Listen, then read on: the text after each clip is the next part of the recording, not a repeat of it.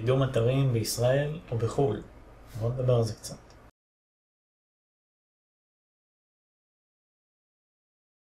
אז ככה, פעם המרחק הגיאוגרפי היה משחק יותר תפקיד, והרבה העדיפו לבחור שרת מקומי בגלל עניין המהירות.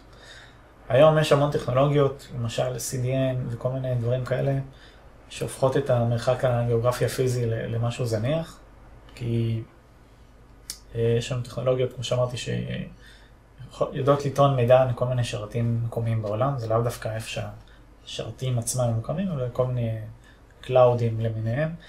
ובכלל, היום העולם זה, זה כפר גלובלי ואין ממש משמעות למיקום הפיזי של האחסון.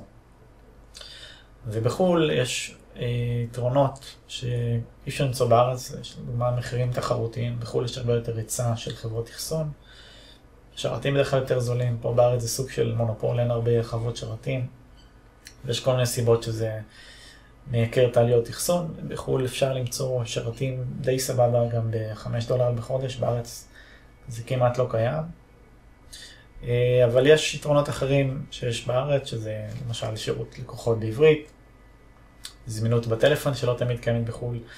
יש הרבה שיקולים לכאן ולכאן, אה, ולדעתי מחיר לא חייב לשחק אה, תפקיד מרכזי באחסון, אחסון זה משהו שלא כדאי להתפשר עליו, ללכת על הכי זול, ללכת על משהו איכותי שיחזיק, כי זה יפתור לכם הרבה צרות וכאב ראש בהמשך. מתחת לסרטון הזה אני מצרף לינק למדריך שלי באתר שמפרט יותר איזה שיקולים ופרמטרים יש לקחת בחשבון שבוחרים חברת אחסון בארץ ובחו"ל, תיכנסו, תקראו, תשכילו, תודה שצפיתם ותירשמו לערוץ se tornem-se é fim em Alabama.